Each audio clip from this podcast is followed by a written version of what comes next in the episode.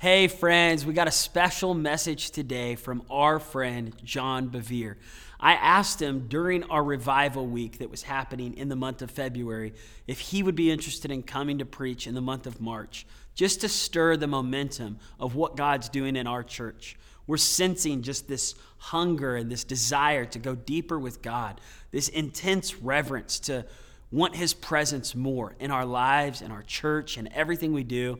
And so when I called him, he was like, Absolutely, love you, Paul. He's a part of our spiritual advisory group, and he has a message for our church, for you today, that I believe is going to encourage you, inspire you, and remind you that we are nothing without God. We must pursue his presence and pursue his will, his heart for our lives. Let's get right into the message from John Bevere. Check it out. Amen and amen and amen. You can be seated. What an thank you so much for your ministry. What a powerful time of worship. I am so happy to be in my home church in Tulsa. Hello, family. I love this church so much because I love the family that leads this church. Right from the beginning, when I began coming in the 1990s with Pastor Billy Joe and Sharon at the helm, I remember just how much both of them impacted my life the genuineness, the sincerity, and the passion they had for Jesus and for people. And then I've known Paul, Pastor Paul, since high school. I was so delighted to see when he married Ashley. What a great lady he married. And I am so proud of this couple. I gotta say, I gotta speak as uncle or maybe even a daddy in the house. I am so proud of you. I'm so thankful that you have kept the heart that your parents had the passion for Jesus, the love for people, the genuineness that you guys walk in, the humility that you walk in, but you're doing it in a new and a fresh way, and that's what God wants. And I love that because we go from glory to glory, from faith to faith. Amen. And so I love you so much. And it's such an honor to be able to speak into your life and be like uh, on your spiritual advisory board. I just want to say that um, I believe we're on the verge of one of the greatest moves of God this earth has ever seen. And I'll speak more to that in just a second. I know a lot of you, you've seen me come year after year after year. Others of you, you're like, who is this guy? Just relax. I'm Uncle John. I'm part of the house, okay? I'm not a guest, so you can, you can let your walls down. I'm part of the home, okay, here. And, uh, you know, to get you to, enter, to know me just a, a, little better, let me show you my family. We just had a wedding last year. Our fourth son got married. This is Lisa. Lisa and I have been married 41 years this year. Uh, I, I, would marry tomorrow to her tomorrow in a heartbeat if I was given the opportunity. When we hit our 40th wedding anniversary, I said, let's do it again. I, I, just want to marry you. She is my very best friend. My marriage goal is that I want to be more, I want, excuse me, I want Lisa to be more in love with me the day she leaves this earth than the day we married. And my second ma- major marriage goal is that I want to be more in love with her than the day we married when I leave this earth. And so we're on track for it. Amen. And uh, these are our four sons, our daughter in laws, and our G babies. I'm way too young to be grandpa, so it's G Daddy and G for short. And you will see Christian, our youngest son's wife, has her hand on her belly. That's because as he came, and this is Azariah, he, oh my gosh, I'm gonna preach so much better now. He is the first real Italian looking baby we have in our family. I am very happy about that because I am more Italian than Lisa. Don't you ever let her tell you that she is more Italian than me. I am more Italian than her, even though she does have the citizenship. But anyway, that's my family. I am so in love with my family, and that helps me to understand how much God loves us because we're his big family. Can you say amen? This morning, I want to talk to you out of the newest book that I've written. It's up there on the platform. It's, uh, it was launched a month ago. It hit number nine, actually, on the Wall Street Journal. New York Times didn't put it on there, even though the first top 14 hit it. Uh, that was because possibly God's on the title. I don't know. They, it's fine. It's their list. They can do whatever they want. But anyway, as long as it's on Jesus' bestseller, that's all I care about. Amen. But anyway, I want to talk to you today about fear. But I want to encourage you in fear. I'm not to be one of those that say, hey, no fear. Remember those t shirts we wore in the 90s? No fear, no fear. Remember FDR said the only thing we have to fear is fear itself. And we have people on platforms all over America trying to get rid of fear. I got news for you. We're human beings and we're made to fear. You say, oh man, before you turn me off, just listen to me. The problem we've done is we put all fears into one bucket and we call them destructive or harmful fears. That is absolutely a lie. There are two buckets there are destructive fears and there are constructive fears. Because how many of you know fear produces wisdom? Right? So, the fear of being mauled by a grizzly bear will give me the wisdom not to mess with her cubs in front of her. I think that's pretty good wisdom, don't you? But I want to talk about the constructive fear that is above all other fears and the fear that eradicates all unhealthy fears, and that is the healthy, holy fear of God. I've titled the book The Awe of God. Now, I want to show you a couple scriptures to introduce this, to show you the importance of why we need to talk about this. Isaiah 33, verse 6, makes the statement that the fear of the Lord is God's treasure. Would you just pause a minute? God's treasure? Okay, we protect treasure. We hire security systems. We don't mishandle our treasure. The fear of the Lord is God's treasure. I'll explain it to you later. Number two, the fear of the Lord is Jesus's delight. Okay, stop and think about this. This is what he delighted in.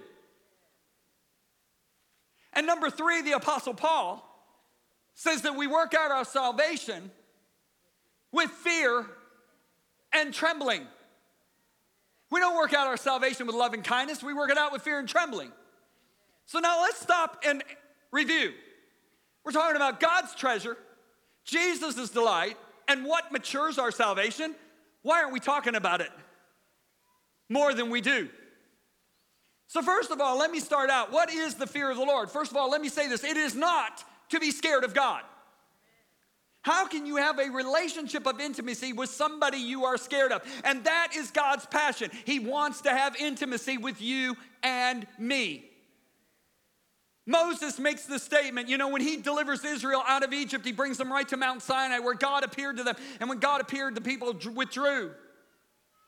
And when Moses saw it, he made a statement in Exodus 20 20. He said, Hey, do not fear, because God has come to test you. What's the test? To see if his fear is in you, so that you may not sin. Whoa, whoa, whoa, wait a minute. Do not fear because God's come to see if his fear is in you. What is he doing talking out of both sides of his mouth? He's not. He's actually differentiating between being scared of God and the fear of the Lord. There is a difference. The person who is scared of God is something to hide. What does Adam do when he sins against God? He hides from the presence of the Lord. The person who fears God has nothing to hide. That person is scared to be away from God. So, if you want the first definition of the fear of the Lord is to be scared, no, actually, I'm gonna go one step further, it is to be terrified of being away from God. The person who fears God doesn't say, How close can I get to the line of sin and not fall in? The person who fears God says, I want so close to Him, I can't even see that line. So, what is the holy awe or the holy, healthy fear of God? It is when we venerate Him or honor Him or tremble, revere, esteem, respect, value Him more than anything or anyone else. What is important to him becomes what's important to me. What is not so important to him is not so important to me. It is when we literally take on his heart and we love what he loves and we hate what he hates. You say, wait a minute, John, God hates? Oh, yeah, he hates. Now, let me show you the legalistic side. The legalist, and, and isn't this interesting? The enemy is going to try to pervert anything that's important. Okay? Let me, let me go on a little rabbit trail here. What's the only description of the church that Jesus is coming back for in the New Testament? There's only one. It's not a leadership church. I value leadership. I got that gift on my life. It's not a community church. Hey, God said it's not good that man's alone, but it's not a community church. It's not a relevant church. We better be relevant. We're not going to lose, uh, win the loss. Paul said, I become all things, all people. But it's not a relevant church. The only description of the church that Jesus is coming back for is a holy church without spot or wrinkle or any such thing. And the only thing that perfects holiness is the fear of the Lord. Paul makes the statement, having the promise, this is 2 Corinthians chapter 7, verse 1, write it down. Having the promise of God's presence among us, let us cleanse ourselves from all filthiness of the flesh and spirit, perfecting holiness in the fear of God. Not in the love of God, in the fear of God. Because the fear of God is how we work out or mature our salvation. I'll never forget when I was sitting across the table of one of the most famous people on the planet, and he was famous for all the wrong reasons. He had the largest ministry in the world in the 1980s. He was arrested and sentenced in 1990. He's in his fourth year of prison. He had read one of my books, the first book I wrote, and he asked that I would come see him. I'm sitting across the table. And the first thing he said to me is, John, this prison wasn't God's judgment on my life, it was his mercy. He said, because if I continued the path that I was on, I would have ended up separated from God forever. I would have been in the lake of fire forever. Now, when he said that, it got my attention. And he shared his whole story. And after 20 minutes, I said, Okay, when you started in ministry, when I first got saved, I watched you on TV. You, you had such passion. You loved Jesus. You wept. You, you loved souls. I said, When did you fall out of love with Jesus? He said, John, I didn't. Now I got a little upset. Now my walls went up. I said, What are you talking about? You committed adultery. And I named the woman's name in 1983. I said, You did all this mail fraud and all this stuff that got you in prison. You telling me you love Jesus? He said, Yes, John, I loved him all the way through it. And he sees the confusion on my face and he said, I didn't fear God. And he said, There are millions of American Christians just like me, John. They love Jesus, but they don't fear God.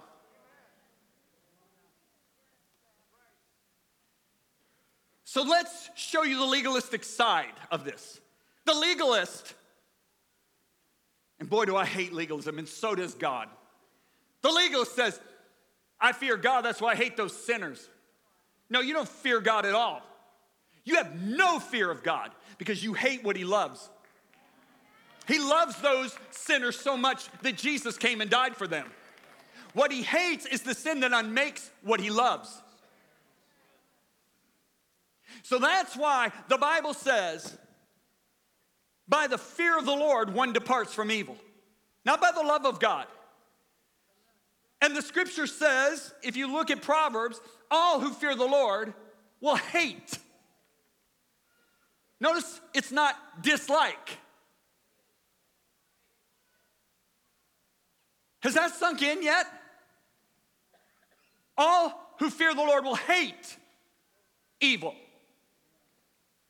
That's why I hate pride, arrogance, corruption, and perverted speech. I'll never forget back in 1990, I was praying two hours every single morning. I'd get up at 4:45. I'd be outside my place of prayer because I pray outside, and I would pray till seven in the morning, then be in the office by eight. But back in the 1990s, when I preached, there was no power in my words.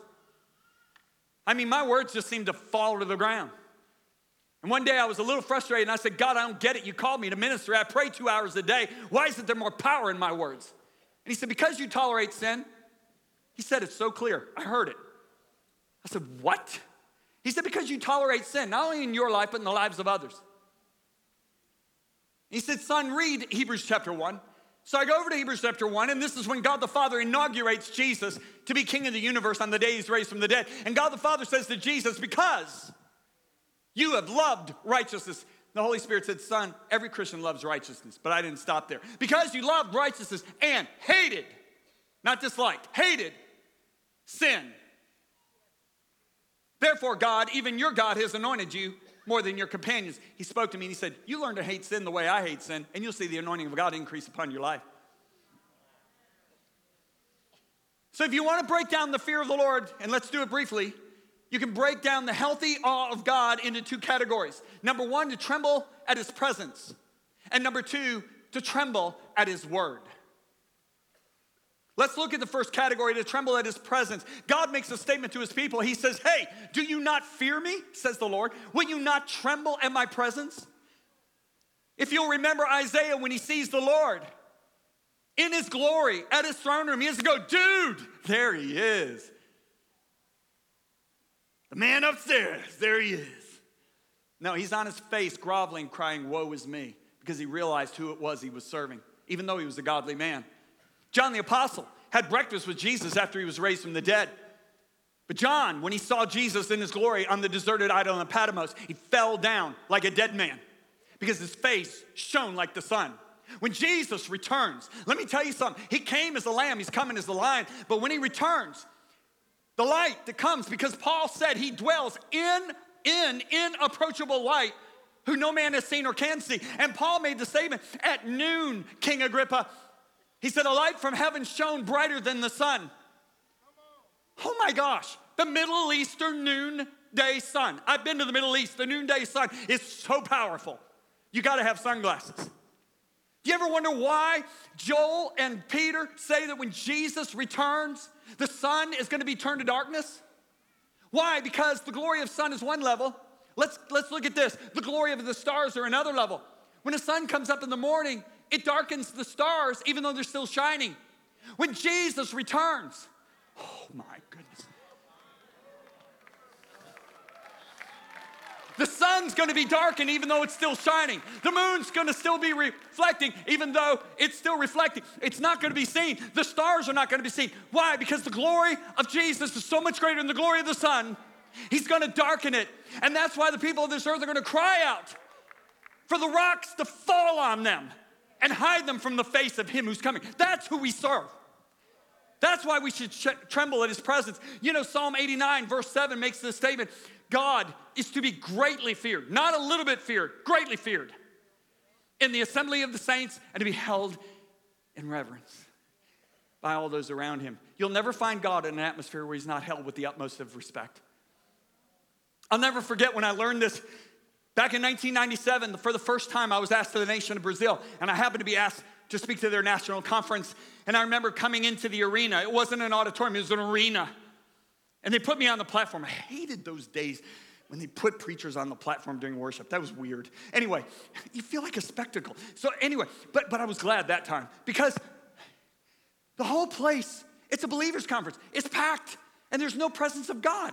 What do I mean by presence of God? There's two types of his presence. There's his omnipresence that he says, I'll never leave you nor forsake you, but there's his manifest presence. That's when he reveals himself to our senses. Jesus said, I will manifest myself to you. That's when God reveals himself to our senses. There's no manifest presence. And I remember closing my eyes on the platform going, and I said, Lord, where's your presence?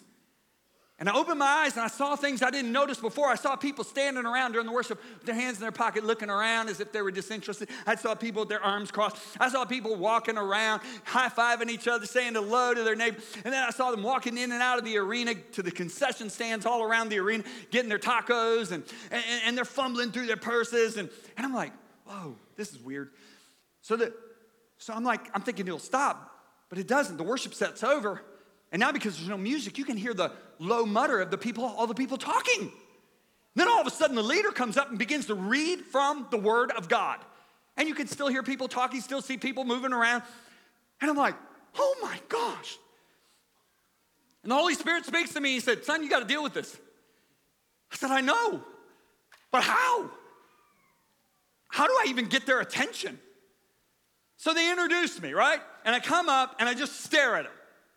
I don't say a word for like 60 seconds. Now, when you're the Friday night guest speaker of the national conference, and you're just sitting there glaring at people, it will get their attention. And I remember everybody stopped talking. The noise went down to zero. The place got quiet. People stopped moving around. And these are the first words I ever spoke in public in Brazil. I said, I have a question. You're sitting talking to somebody sitting across the table from you, and the whole time you're talking to them, they got their arms crossed looking around, they got their hands in their pocket as if disinterested, or they're whispering to somebody sitting next to them Will you continue to speak to them? No. I said, I have been in this arena for an hour, and there isn't a drop of the presence of God because God will never come into a place where He's not held with the utmost of respect. I said, if your president would have walked on this platform tonight, you would have given him 10 times the respect you did the Spirit of God. I said, if Pele, your, your, your, your most famous soccer player in the history of Brazil, would have walked on this platform tonight, you would have been on the edge of your seats anticipating every word he said. I said, You've given no respect to the Spirit of God. And I preached him for 75 minutes on the fear of the Lord. When I was done, I said, if, in this believers conference, I said, if you're in here and you say, I believe in Jesus, but I lack the fear of God, and I said, you're willing to repent, stand up. 75% of the arena immediately stands their feet, like immediately. As soon as they did, the presence of God came in. I thought, whoa, we didn't even pray yet. But then I started thinking about the prodigal son. He didn't pray a word. He just said, I've been an idiot. And he started home, and his dad came running with gifts. I thought, whoa, look at the love of God right now in demonstration. They haven't even prayed. presence was so wonderful. People crying. I led him in a prayer of repentance. And the Holy Spirit speaks to me. He said, I'm coming one more time, and I'll never forget this as long as I live. There's no way I can describe it, but I'm going to try. But imagine yourself standing at the end of a runway and a Boeing jet takes off. That kind of a violent wind came blowing into that arena. Now, we didn't feel the wind, we heard it. And when it did, the people erupted. Now, can you imagine thousands of Brazilians screaming? The wind was louder. And I remember I am standing on this platform and I am petrified. Okay, I'm gonna be really honest with you. I am petrified, yet I'm drawn to it. It's, I know it sounds counterintuitive, and you'll never understand it till you experience it. The authority of that presence was frightening, but yet I'm drawn to it. And I remember the thoughts go through my mind. Bevere, you say one wrong word, you make one wrong move, you're dead. Now, would that have happened? I don't know, but it did happen with a man and a wife who brought an offering with irreverence in that kind of presence in their church service in Acts chapter 5, and they both died. And they buried them the same day. I knew irreverence wouldn't be tolerated in this atmosphere. I knew daddy didn't come in, the king came in. And I'm standing there, and for 90 seconds, this wind is blowing. People are screaming. And I'm like, oh my God. And I'm, I'm, I'm just goosebumps all over my body.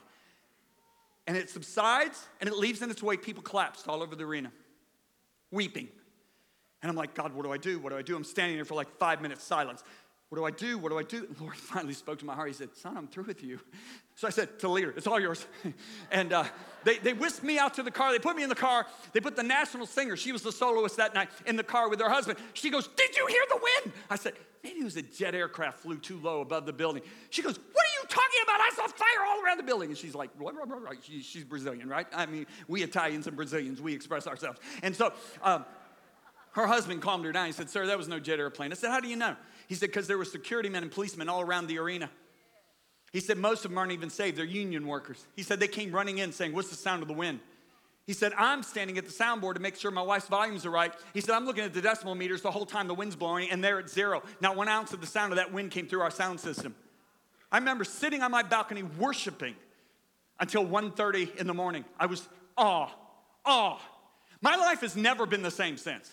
In fact, 20 years later, I go down to speak to 20,000 pastors, excuse me, 12,000 pastors in Goiânia, Brazil.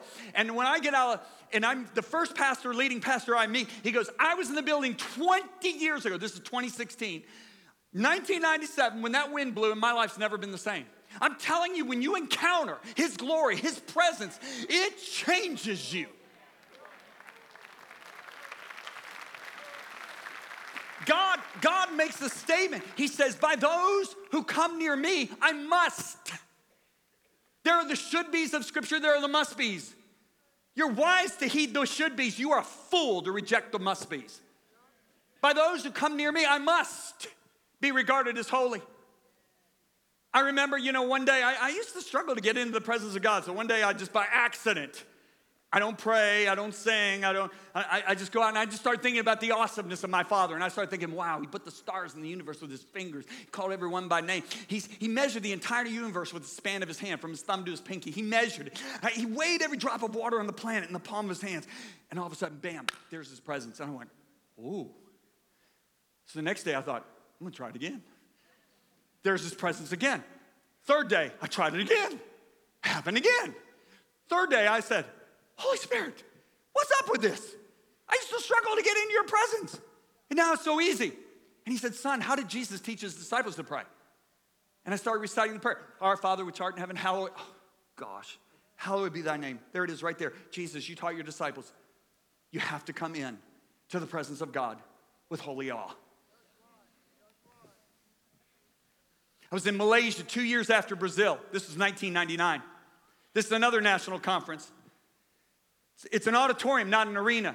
Again, the presence of God comes in. Again, no wind this time, but the authority is greater, the presence is stronger.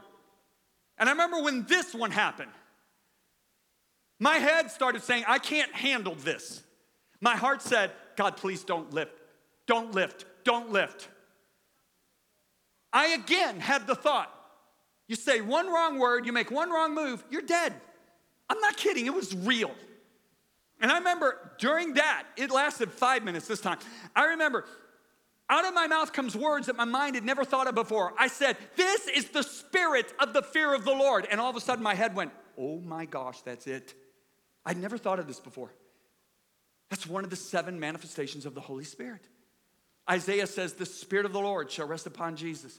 Spirit of wisdom, understanding, counsel, might, knowledge, and the Spirit of the fear of the Lord. And look at this, his delight was in it.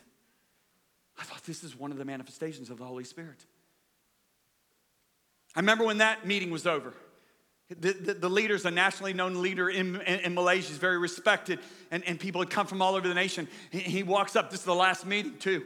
He goes, he goes You know, we, we, we, were, we were scheduled, we normally do a song. I can't do a song. Said, The service is over. You stay as long as you want. People just stayed, right? Finally, after a while, I, I'm walking out, and I'm towards the back of the auditorium, and I get met by this Indian couple. They're, they're, they're students in the Bible school in Kuala Lumpur. And, and, and, and we're just looking at each other, and we have no words. We're just looking at each other. And she breaks the silence and says, I feel so clean inside. I said, That's it. That's it. That's it. That's it. That's it. Clean. You just described what I sensed in Brazil and California and North Carolina. I've had, I've had it happen a handful of times. I said, I feel clean. I, kept, I, I went back to the hotel that night. I thought, clean, clean. She nailed it. Next morning, I'm getting ready to play basketball with the Bible school students in Kuala Lumpur, and I'm putting on my gym shorts, right, to go play ball. And the Holy Spirit speaks to me and said, Son, read Psalm 19. I have no idea what's in Psalm 19. So I start reading verse 1, verse 2, verse 3, verse 4. Then I get to verse 9. The fear of the Lord is clean. I went, oh my gosh, there it is. And then look at the, look at the next statement enduring forever. Right there in that hotel room, the Holy Spirit speaks to me and said, Son, Lucifer led worship right before my throne. He beheld my glory. He was anointed to do so. I mean, Isaiah falls on his face.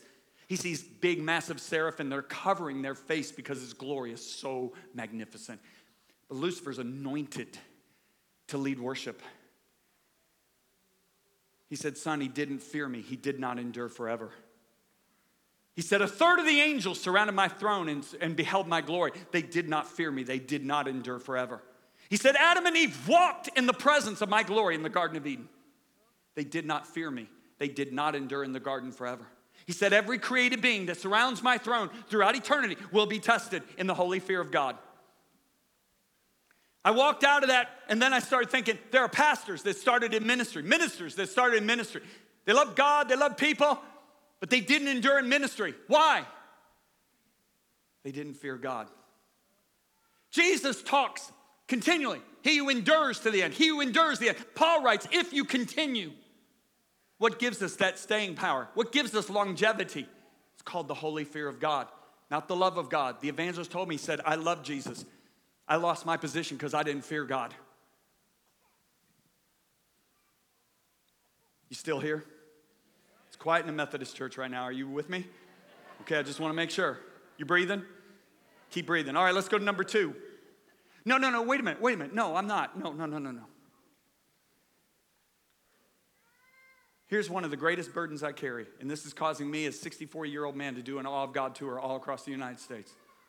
Barna came out with a study and they discovered 23 million Americans have walked away from the faith in the last 20 years. 23 million.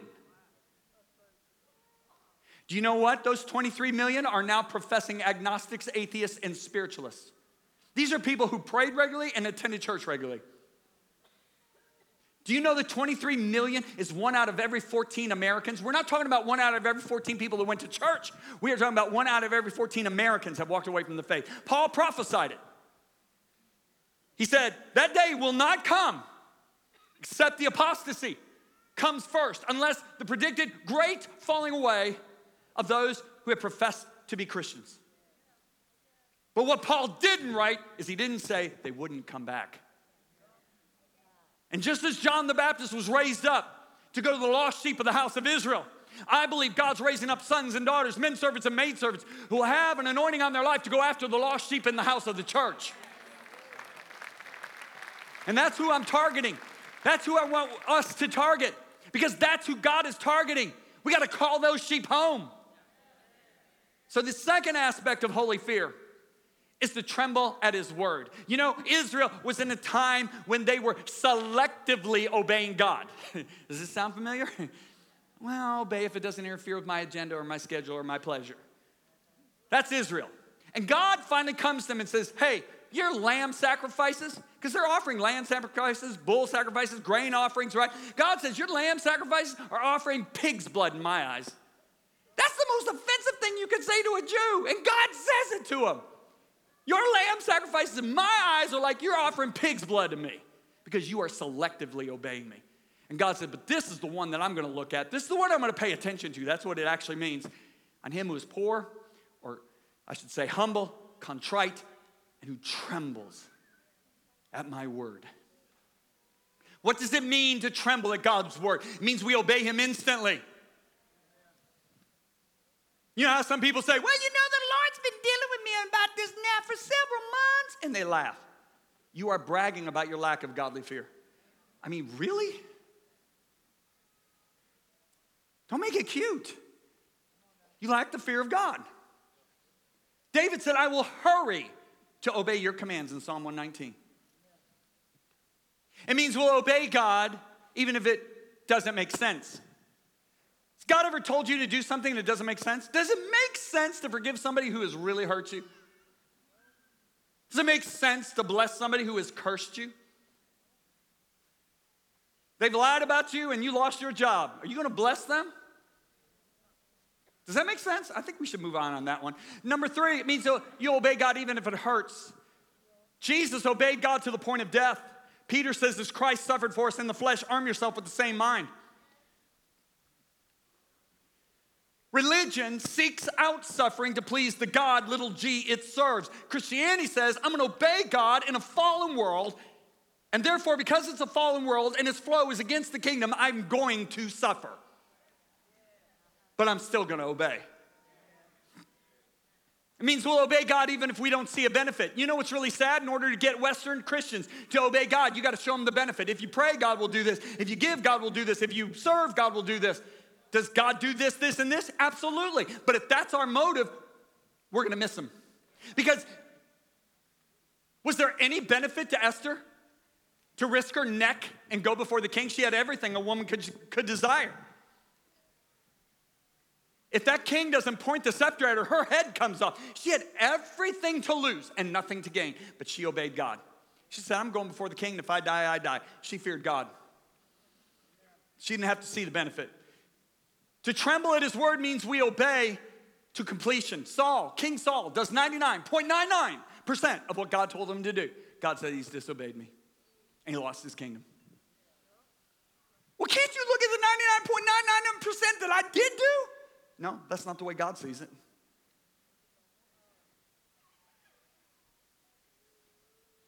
You got to remember. See, this, this brings me to tears in my morning prayer. I think about Jesus. I think, okay, you are God manifest in the flesh. You left what I can't even imagine. I can't imagine. You left and you came into a cursed world. You put on a body and you knew that you're going to get lied about, dishonored. You're going to be shamed. You're going to be spit on in the face. You're going to be slugged in the mouth. You're going to have your beard plucked out. You're going to have thorns shoved in your head, and then they're going to scourge you. And Isaiah already tells it beforehand. People are not even going to recognize you as a human being when they're done beating you up. He knows this. And then you're going to a cross and you're going to drain every drop of blood in your body. And this is our creator who chooses to do this because he loves us so much. And you think he's coming back for a bride that's only given herself partly to him? You are so deceived if you do. Somebody who just prayed a sinner's prayer. Yet they got all the world still in their heart. They love the world. You are so deceived. You can find plenty of preachers who will let you do that, but the scripture won't. Scripture says he's a jealous God. He's a holy God. You gotta remember, he wasn't revealed first as the God of love. Yes, he is love. He doesn't have love, he is love. But he is first revealed in his blazing holiness. And in the center of that holiness is his love. The angels aren't crying out, love, love, love. They are crying holy because holy is the attribute of his characteristic that stands out above all else.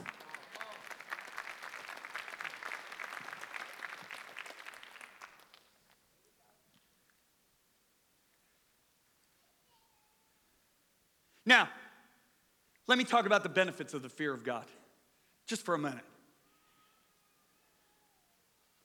There are over 40 distinct benefits in Scripture that I found in 30 years of studying this. This, this book is my life message. Pastor Billy Joe, when he used to introduce me, I don't know if you remember this, Sharon, he said, No matter how you squeeze John Bevere, doesn't matter if he's preaching undercover, Bait of Satan, when you squeeze him, the fear of God comes out. I'll never forget that as long as I live. We'll laugh about it in heaven together. Me and Billy Joe will laugh. But I've found over 40 distinct promises only made to those who fear God. The first and the greatest of all these promises is an intimate friendship with God. To me, that's the greatest of all, and if that's all there was. The Bible says, the secret of the Lord is with those who fear him, and with them he will show his covenant. The, the, the word secret actually is secrets plural, in the Hebrew. So the secrets of the Lord are with those who fear him. Now, let me ask you, you have secrets in your life. Remember, all secrets aren't bad. There, there are some that are good. You have secrets in your life. Who do you share your secrets with? Acquaintances or intimate close friends? Intimate close friends, not acquaintances. God's no different. God says, I share my secrets with my intimate close friends. And by the way, those intimate close friends, they're the ones that fear me. Let me prove to you, I'm not taking the scripture out of context. Look at it in the New Living Translation. Friendship with the Lord is reserved for those who fear him. With them, he shares his secrets. Who is the first man or person that is called the friend of God in the Bible? It's Abraham. Why? Because when Abraham's old, God comes to him one night and says, Abe, yes, yes, Lord, yes. Abe, you know uh, your son that you waited for for 25 years, who you love deeply, who is more important to you than anything or anyone else? Yeah. I want you to go on a three day journey and sacrifice him. did, did you just hear what was said to him? He didn't, he didn't say, if you sacrifice him, I'll send my son and sacrifice my son. He said, go sacrifice him. Doesn't give him a reason. And Abraham does not have Genesis to read, so stop it. Stop thinking about you know the end of the story. He's never read Genesis.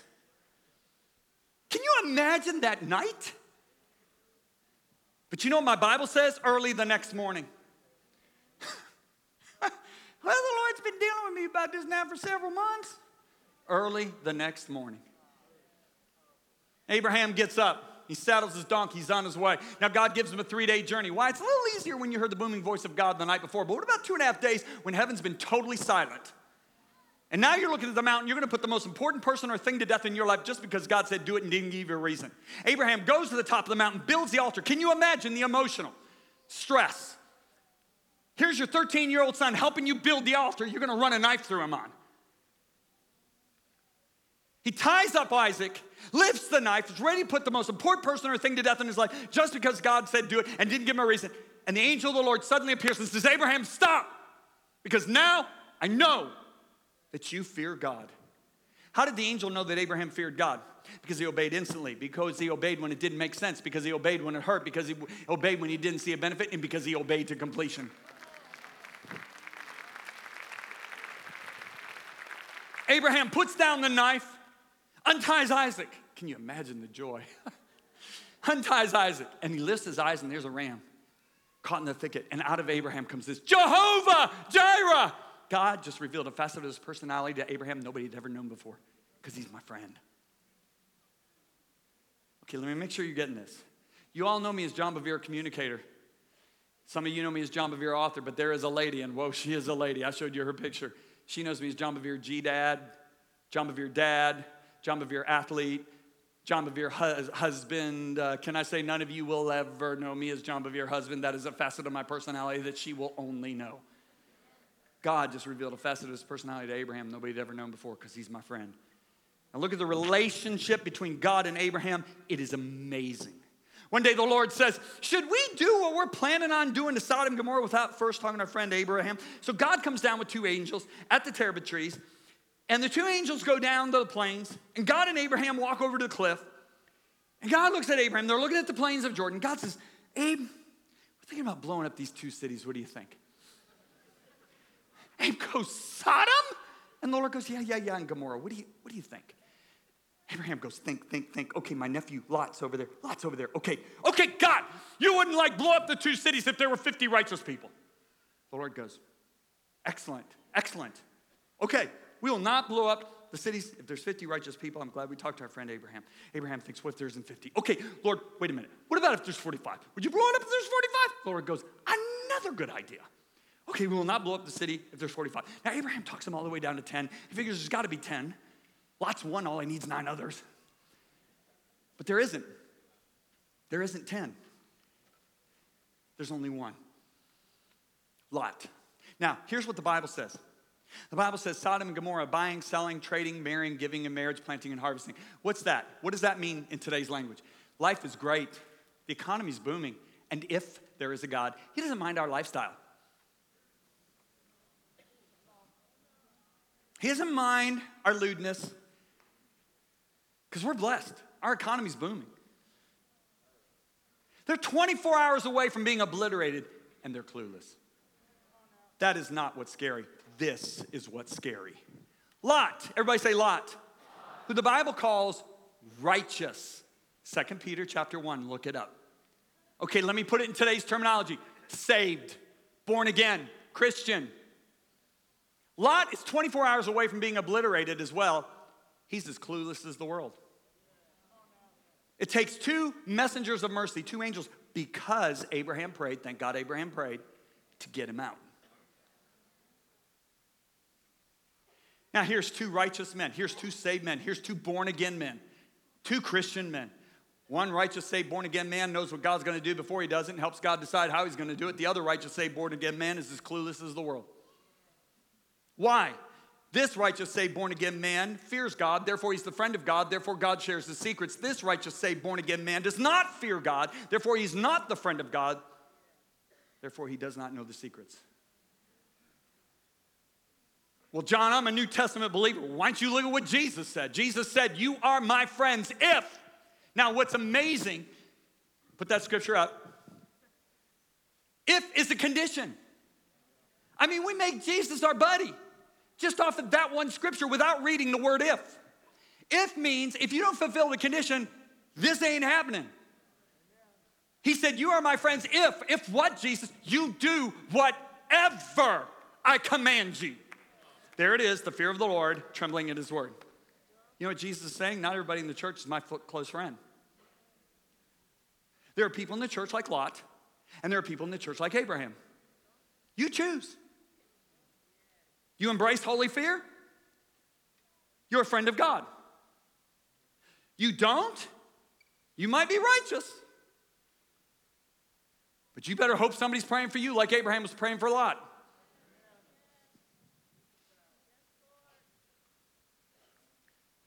You still here? Got even quieter in this Anglican church.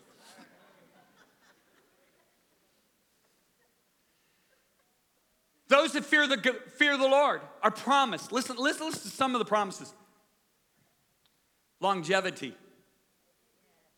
a good posterity. It says your generations will be blessed. It says your descendants will be mighty on the earth. You want to know how to secure the safety of your children? Fear God. I could go on and on. The fear of the Lord is what eradicates all other fears, especially the big one, the fear of man. You'll serve who you fear. You fear God, you'll serve and obey him. You fear man, you'll serve and obey man. And the fear of man is just like the fear of the Lord. It doesn't mean you're scared of people, it just means you want to please them. And that's a trap. Let me go to the, to the one that most people talk about, but they don't complete the story. And I'm going to end on this, so don't miss. This is probably one of the most important things I'm going to say in these next few minutes all morning. As we know, the fear of the Lord is the beginning of wisdom. Psalms tells us that, Proverbs tells us that. It is the beginning. The word beginning means it's the starting place. It's the same word, Hebrew word beginning used in Genesis 1 1. In the beginning, God created the heavens and the earth. So the fear of the Lord is the starting place of the wisdom of God. Now, You may think you have wisdom, but you don't have wisdom unless you fear God, because that's the starting place. That's why we got professors in universities that are sending people loony, teaching them to be loony. And God says they profess to be wise, but really they're fools because they lack the fear of God. Read it in Romans chapter 1. That's the chapter people avoid nowadays. You still with me? But now we stop right there. We say it's the beginning of wisdom, but we don't continue the story because Proverbs 14 tells us the fear of the Lord, now look at this, is a fountain of life. The word fountain, you know what it means? It means a continual flowing source. The fear of the Lord is a continual flowing source of life to turn one away from the traps of death. Okay, hold on a minute here. No, no, no, go back, go back, go back, go back, go back. Yeah, there you go, thank you. Okay, let's stay on this. Trap. Anybody in here hunt? Let me see your show of hands. Anybody hunt? Okay, specifically, have you ever trapped? Anybody in here ever trapped? Correct me if I'm wrong. A trap needs two things it needs to be camouflaged or hidden, and needs to be baited. The traps of death are camouflaged and baited. This is really riveting when you really stop and think about this. The fear of the Lord, now you can go to that, you can go to that verse. The fear of the Lord is a fountain of life. What kind of life? Well, it's the instruction of wisdom. So let's let's put this all together. Those two verses together. Now you can go to the next one. The fear of the Lord is a fountain, a continual flow of the instruction of God's wisdom. It turns us away from the traps of death. Oh my gosh. Now I'm going to be evangelistic. 95% of the time you're operating in the wisdom of God, you don't even realize it. Let me prove it to you. I'm going to, I'm going to talk about a man who had no relationship with God, but he feared God. You get it? Do you know you can fear God and not have a relationship with him? Cornelius was a devout. Remember, he was the centurion in Acts chapter 10. He was devout, which means he feared God. But it took an angel telling him to go send for Peter so he could get saved. Got it? I'm going to talk about a man in the Old Testament. His name is Abimelech. He's found in Genesis 20. He's the king of Gerar. Abraham and Sarah come into Gerar. Sarah's gorgeous. Abraham presents her as his sister. Abimelech goes, There's an available girl right there. Brings her into his harem. God comes to Abimelech in a dream, and God says, You are a dead man because the woman you have is another man's wife.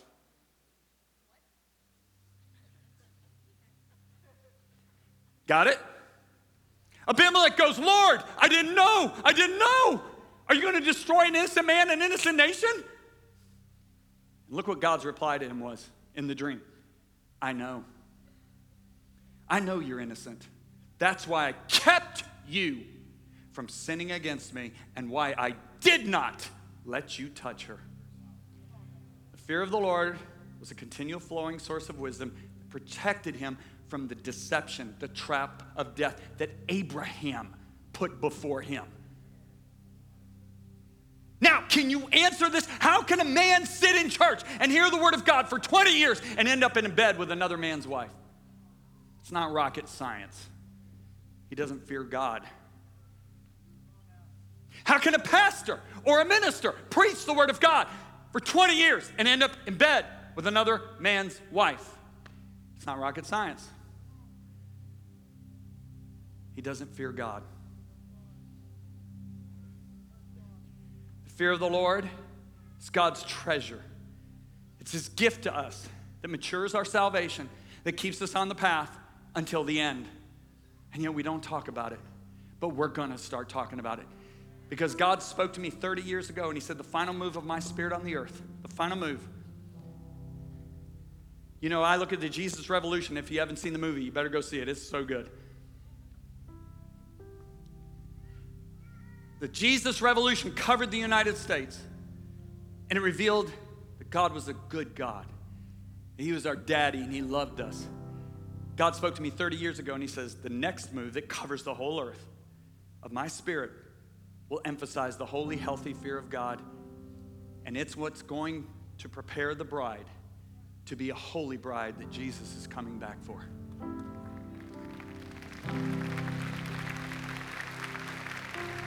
So get ready, because you're going to start hearing about it a lot.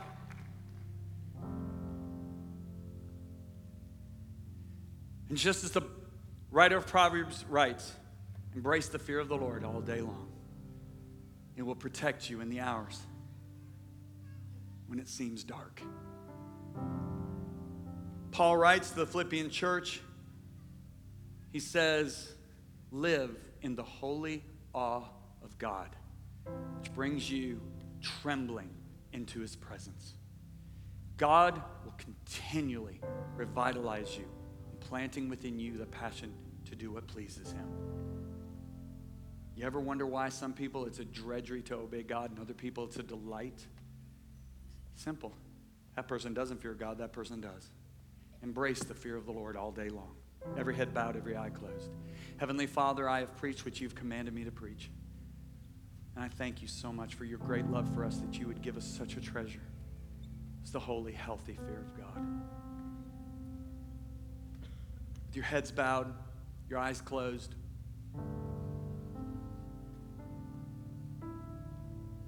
The Bible says that Jesus is the groom and we are the bride. And Paul the Apostle writes in Ephesians 5 that an illustration of the way to have a genuine relationship with your Creator is the illustration of a marriage between a man and a woman.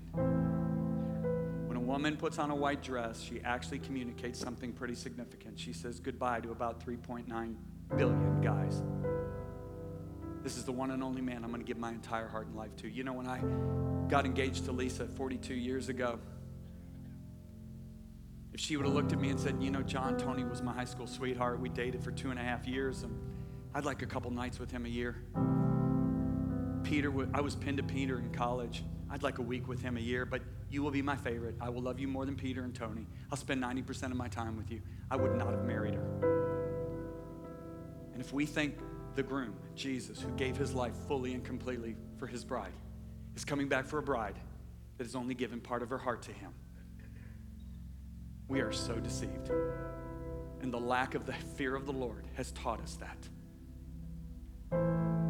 He's coming back for a bride that has given herself to him the way he gave himself to her. Make no mistake about it. Some of you in here this morning, you know, you know you haven't done what that bride does. You know. You're sitting there and you know it. You still got boyfriends. You still got Tony and Peter there. Might be the things that drove the nails right into Jesus' hand. It might be, it is. It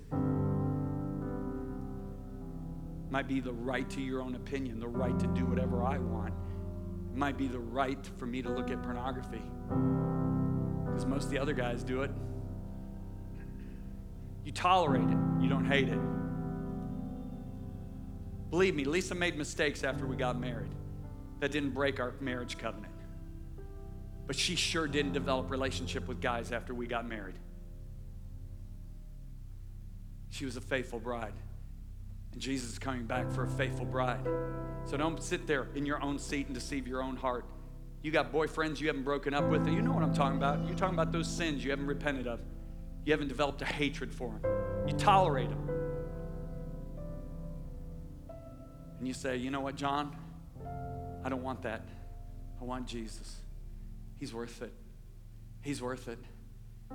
He's worth it. I'm breaking up with all those boyfriends. I'm repenting of them right now, of those sins right now I've tolerated. And I'm going to hate evil with the holy fear of God. Hey, if you fall seven times, He'll forgive you. We're talking about your attitude, your outlook towards it If you say, John, truth be told, I've tolerated. I've, I've, I've not done what that bride does, and I want to do it right now. If that's you, stand up. I want to pray for you. You say, John, I want to give him my entire life. Stand up right now. I want to pray for you. No bride's ever been ashamed of her groom. Don't sit there and look around and see if other people are standing. If you're the only one standing, please stand up. If you're sitting and you want to be standing, will you ask yourself, what is more valuable in this earth than a relationship with my Creator for eternity? Will you just ask yourself, is that boyfriend worth it? All right, if you're standing, I want you to break up with your boyfriends at your seat. And I want you to get on the aisle and I want you to come down. I want to pray for you. Come on, move out of the aisle and come on down and let's give them a hand. Hey, I'm so proud of you. Look up at me. You're forgiven. Come on, come on close, come on close. Come on, there's a lot of people behind you. Come on, come on, guys. Come on, come all the way down. Come on. Come. No, no, no, no. Come here. Ma'am, ma'am. Tell, help her. Okay, come on, come on, come on, come on. Come on. Come, keep coming, keep coming. There's a lot of people behind you. A little softer on the on, on the music. I like it, but a little softer. Okay, look, look up at me. Please look up at me. Why do you have such sad looks on your face? This is like the you ever see a bride go down an aisle with the look on your face that you've got? This is like, if you could see Jesus right now, you will see a big, big smile on his face. His eyes are dancing with joy. I mean, man, he already died for you. How do you think he's responding to you responding to him and saying, I mean, when, when Lisa said yes to me, I was like, wow! I went out and shouted at everybody. I told her, she said yes, she said yes. Jesus is running around heaven going, he said yes, he said yes, he said yes, she said yes, he said yes, he said yes. And they're having a party. Why are you looking so sad? Come on. Come on. Notify your face that you're making the greatest decision you've ever made in your life. Seriously. See, if you if you close your eyes, Holy Spirit, please show them. Please give them a glimpse of the face of Jesus. Close your eyes. Open up the eyes of your heart right now. I guarantee you, don't see a disgusted look. I guarantee you, you see the biggest smile. There's his presence right there. We haven't even prayed. He's already beginning to bless you. He's already here. Amazing. Here he is. The rest of you stand. The presence of God is in this place. Lift up your hands if you're wise. If you're in here and you'd say, John, I, I am a Christian, but I lack the fear of God, and I want to put up those hands high. I want you to pray this with me, everybody. Everybody pray this out loud. Say it as it say, say it, mean it. Say, God in heaven, thank you for speaking to me today. Please forgive me. I've lived life my way. Apart from you, I'm so sorry. Today, that's ending. This day, I give my spirit, soul, and body, everything I am, everything I have, to you, Jesus. You're my bridegroom. You're my Lord and King.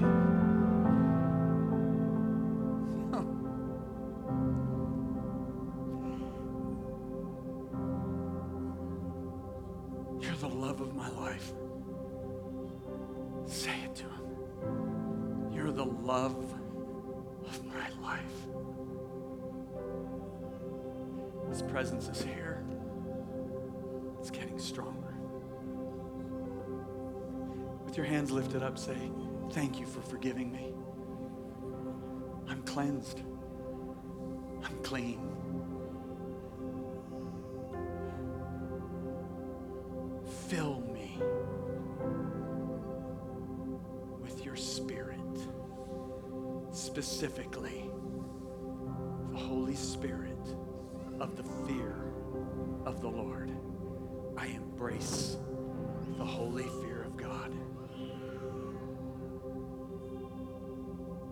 Presence right there. Right there. Wow. He's here. He's here. Whew.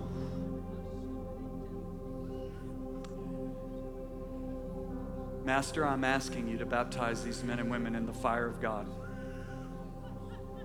Baptize them in the fire of the living God.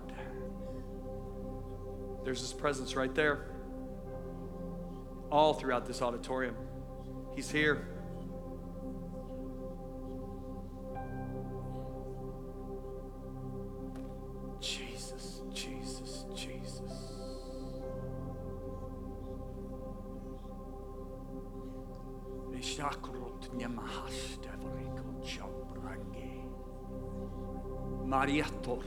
tundia maha sovreno chaka. Brenna zutarista. vrot mai jongande. Vri zutarenda zundo ramunde gifra, Crostomanica. Vresciomre menetista. Hambangre non sembrestica. Janevaripa soprat noka sonde rita zamreste. Frista hakanist.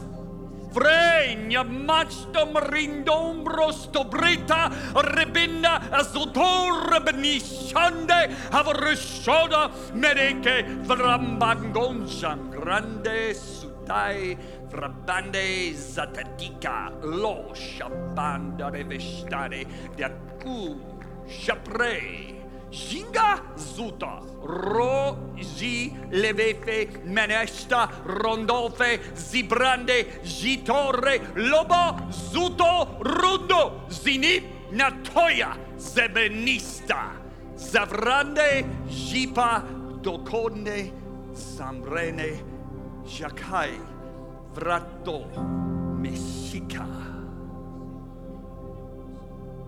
fire fire, fire. May it burn. May it burn. Make them into ministers of fire. Protect them with the wall of your fire. You've come to send fire on the earth, and it has been kindled. From now on, a man's enemies will be those of his own house. Father against daughter, mother against son. Those who have chosen to deny themselves, take up their cross, and follow me shall be ridiculed, insulted, persecuted But I will confirm my covenant, and I will hide you in the secret place of my presence, in the pavilion of my protection, free from the strife of tongues, because you're mine, and I've placed my seal upon you this day. Now just lift up your hands one more time, and I want you to thank Him for what He's done. Just thank Him.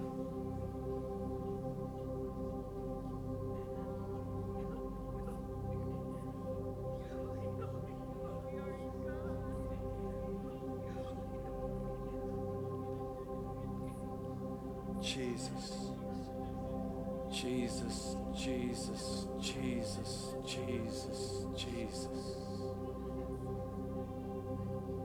There's His presence right there. He's healing people right now. Right now, diseases are ri- literally shriveling away by the fire of the living God. Right now, tumors are shriveling. There, there's His presence on you. Somebody's knees being healed right now by the power of God. Your right foot's being healed. I don't know what's wrong. Somebody's being healed of arthritis in their hands and their fingers. The fire of God is burning through your intestines right now, my sister and my brother, both. And you are now going to be able to eat again what you know is good and healthy.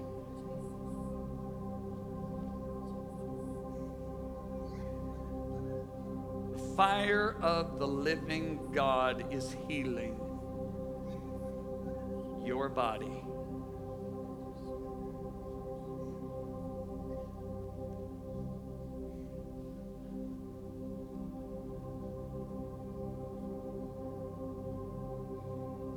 There's his presence right there. There's his presence right there.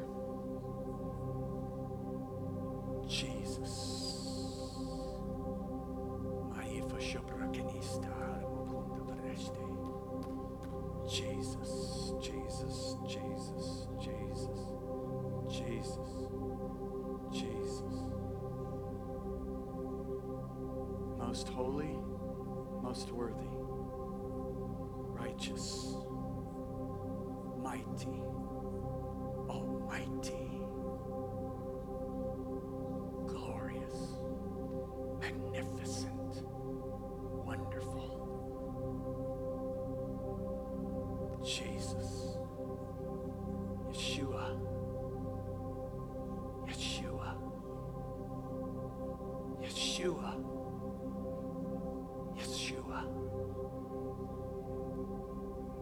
Jesus, Jesus, Jesus, Jesus, Jesus.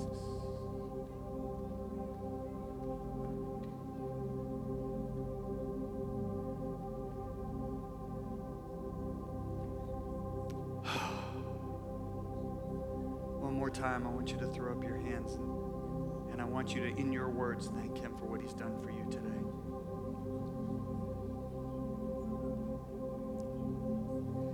I know um, I don't think He's done yet, and I don't believe I'm going to grieve His presence. I, I've got to, I've got a flight I got to catch. I want you, I want you to listen. Just, just keep your hands up, and, and, and I'm gonna let Paul close this out. But I want to say this: we're gonna come back to this building on May the 19th. Kim Walker Smith and her band is gonna be driving their bus in here. I'm gonna be here, when this begins to happen, we're not gonna be on a time limit that night. And I believe God is gonna do amazing things. It's a tour that we're doing, and Pastor Paul has graciously made the building available to us. I want to say this. You can get the tickets for that night out there. There's four different ways you can get the tickets. You can come in as a VIP, come in early. I'm going to just do a Q&A. Come in early. You can get the regular ticket, but everybody that gets those three tickets get a book. So we have the books out there. You can't buy them today. Just get a ticket. But here's what I'm really hoping. Please hear my heart, and this is why I chose to interrupt this. What I'm really hoping is a lot of you catch the importance of this night. I'm after those 23 million guys. I want to, I want to, I, I, I just, I came home weeping from prayer a couple months ago, and I looked at Lisa and I said, All I want to do is altar calls. just, all I want to do is altar calls. I want to see the backslidden come back. My heart burns for this. Can you partner with me? Can we do this together? You can buy, if you get four more tickets, you, they, they discount it. Transparent's doing the whole thing, not us. This is Transparent Productions out of California. But we talked them into the fact of discounting so that people can bring the lost, the people that have never heard the gospel. One lady says, I'm going to buy dozens of tickets and I'm going to, I'm going to, I'm going to give them to people that can't afford them. I thought that was great, but I want to see you invite people that were one of those 20, a bunch of those 23 million. Get them in here. If you, let me tell you, if you got touched by this today, what's going to happen when they're in here? Okay? So we're setting it all up. We're doing a lot of work. We've been praying months as a team, months for these nights. Okay? Friday night, May the 19th. So I'm going to leave it at that. Victory is, has got the tickets out there. They'll hand you your book so you can start reading the book. I love you guys. I don't, you, you continue, do whatever you need to do, whatever Paul instructs you to do. I'm going to go catch a flight. I love you.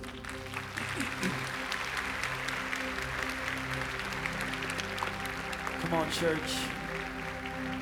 Let's just worship just for a moment.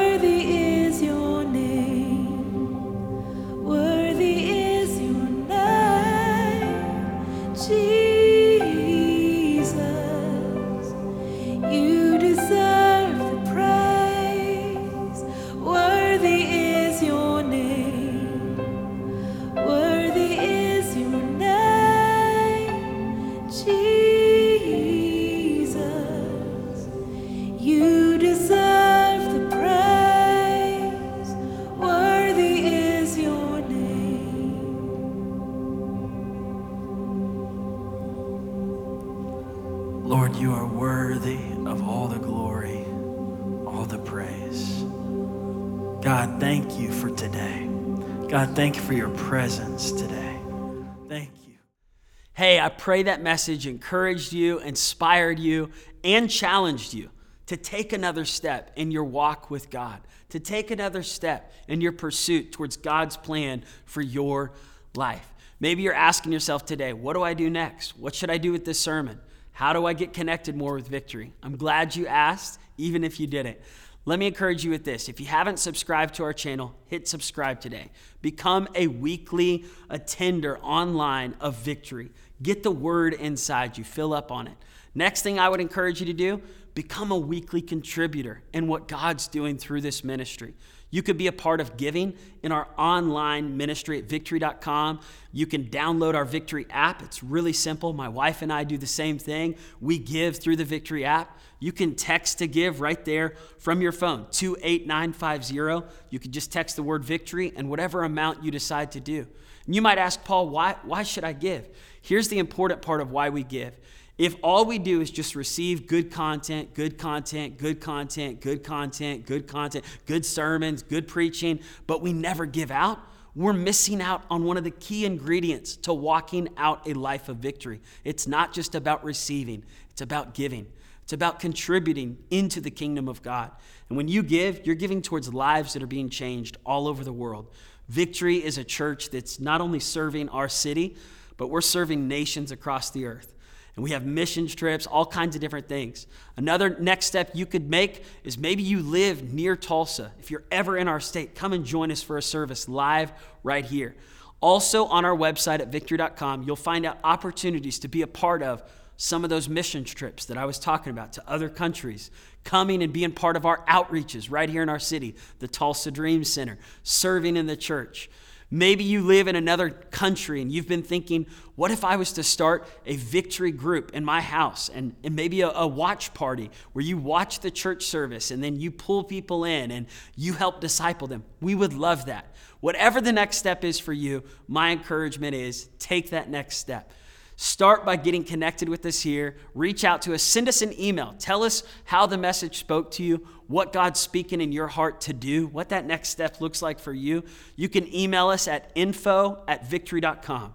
That's info at victory.com. Or you can message us on social media right there, either on YouTube or on Instagram, on our Facebook page, on Twitter. You'll find it all at Victory Tulsa. That's our handle on all the social media accounts. Again, thanks for watching the message today. We love you. We're praying for you. Never forget, your best days are still right in front of you.